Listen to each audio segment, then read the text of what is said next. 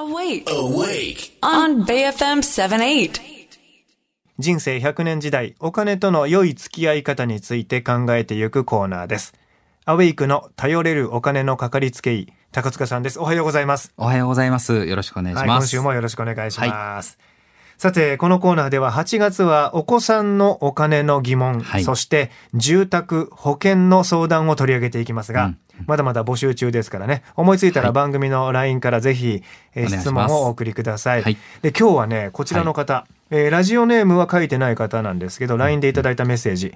生命保険、はい、生命保険は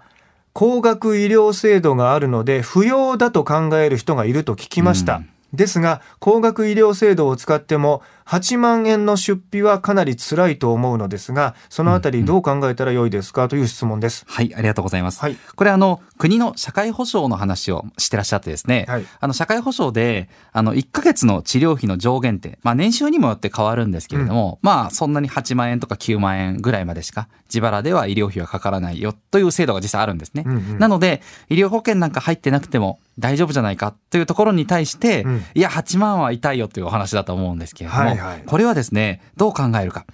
期間で考えてください、8万円1回のことだったら確かにまあ出せると思うんですよ。ずっとこれが長くかかったらそれは誰でも痛いと思います、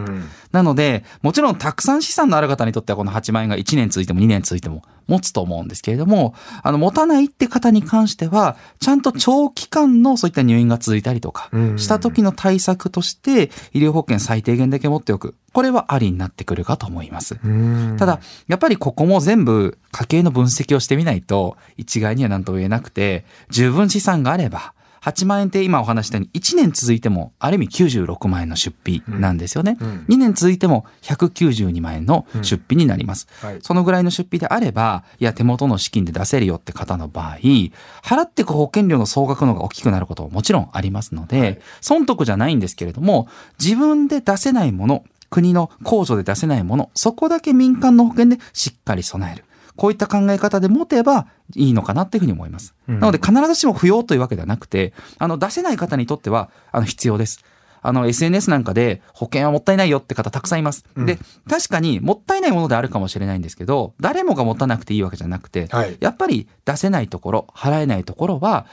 まさに保険って助け合いの制度でもあるので、保険というところで備えて公的な部分の補助を自分でやっていく必要があるかと思います。必要性があるところに必要な分だけ保証がもらえるという形で保険を用意しておくということが大事で、そこにまずバランスが崩れてないかをチェックする。そうです。プラス今の収入だったり生活費、はい、将来の収入などを照らし合わせて保険料としていくら払うのがいいのか、もしくは払わないでいいのかが答えとして出るので、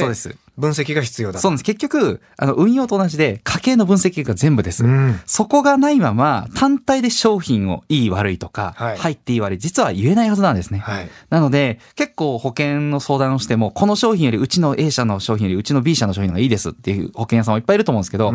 簡単に乗らない方がいいです。ちゃんと自分の人生のお金を詳しくなって自分の身の回りにある制度、社会保障もそうですし自分の資金での補助もそうですし家族のサポートも含めて本当にどこが足りないのか、はい、足りないところを合理的に無駄なく持つ、これが保険との正しい向き合い方かと思います。もう一方ラジオネーム、はい、ミキさんからいただいたメッセージです。ありがとうございます。保険の相談です、はい、今ドル建ての就寝保険に年払いで加入しています。なるほど、はい、年払い額が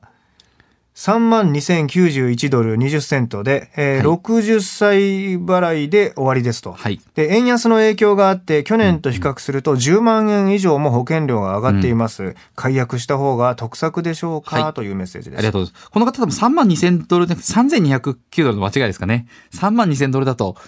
400万円ぐらい年払い保険料いっちゃうので。そうですよね。ドル建ての就寝保険だったら、そうですね。就寝ですから多分、3,200 ドル。1桁多いですね。3,200 ドルでも結構しますから、45万ぐらい。はい。はい。多分10万ぐらい上がってると。でもそうですよね。そうですね。為替で、そうですね。為替でそれぐらい出てるんでしょう。はい。ありがとうございます。で、解約した方が得策かどうかって、まずこれも、やっぱり家計の分析してみないとわからないっていうのもまずあります。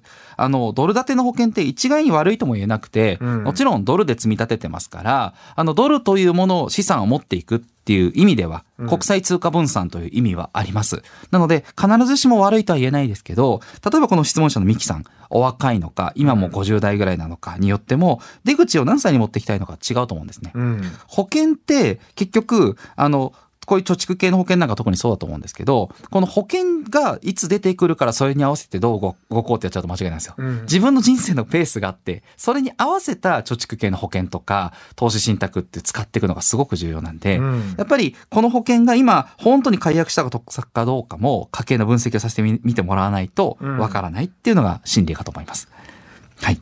これはだから就寝保険って言いますけど、はい、あれですか、積み立て系のことをおっしゃってるんですかね。そうですね、貯蓄系の保険かと思います、はいはい、同じようにあと解約した方が得策かどうかって部分も、うん、解約以外にも払い済みって言って払うのを止めてしまって、はい、ここからは払わないけど保証はそのまま生かしてくださいという逃げ方もあるので、うんはい、どちらがいいかもまた検討はしていただいた方がいいと思います。そうですね、はい、この払い済みして一旦払うのを止めて、はい、そこまでの保証は続くよというやつですね、はい、そうです。それはあるんですよね、はいはいはい、あとは年金型になってるやつなんかは、はい、払う金額を減らしたりすることによって、はい、こう自分の今これから払っていく金額を、はい、の負担を減らしたり、もしくは今止めたりとか、そうですね、そういう形をね変えることができたりもするんですよね。そうですね、できるタイプもございますので、うん、この辺はしっかりと保険会社の担当の方に聞いて、まあでも担当に聞いちゃうと止められちゃうかもしれない、ね、できるタイプもあるんですけど、はい、できないタイプもあるんですよ、はい、年間の保険料の総額がいくら超えたらできるとか、会社によって違いますね、年数とかね、もう払い込んできた年数とか、はい、だから解約をしなきゃいけなかったりするんですが、はい、今解約するとちょっと損しますよみたいなこともあるからただ本当は担当に聞くよりちゃんと分析して合わせた方がいいんで、うんはい、よかったらもう弊社に相談に来ていただければ、はい、高塚指名って書いてもらえば全然面談同席するのでオンラインで、はいはい、僕がズバッと言いますんで、はいはい、よろしくお願いいたします、はい、横から高塚さん出てきてね、はい、全然言いますよ、はい、それ違くないですか、はい、これはそうした方がいいですなクリティカルにやると思いますちゃんとやりますから、はいはい、もうぜぜひひでやります、はい、よろしくお願いします、はい今日の内容はアウェイクのポッドキャスト、Spotify や Apple のポッドキャストでも聞いていただけます。過去の放送分も聞けます。高塚さんの YouTube お金の教育チャンネルもチェックしてみてください。お子さんのお金の疑問、そして保険や住宅の相談、8月は特に大募集しております。はい、お待ちしてます。フィナンシャルクリエイト代表取締役の高塚智博さんでした。どうもありがとうございました。ありがとうございました。はい、また来週お願いします。はい。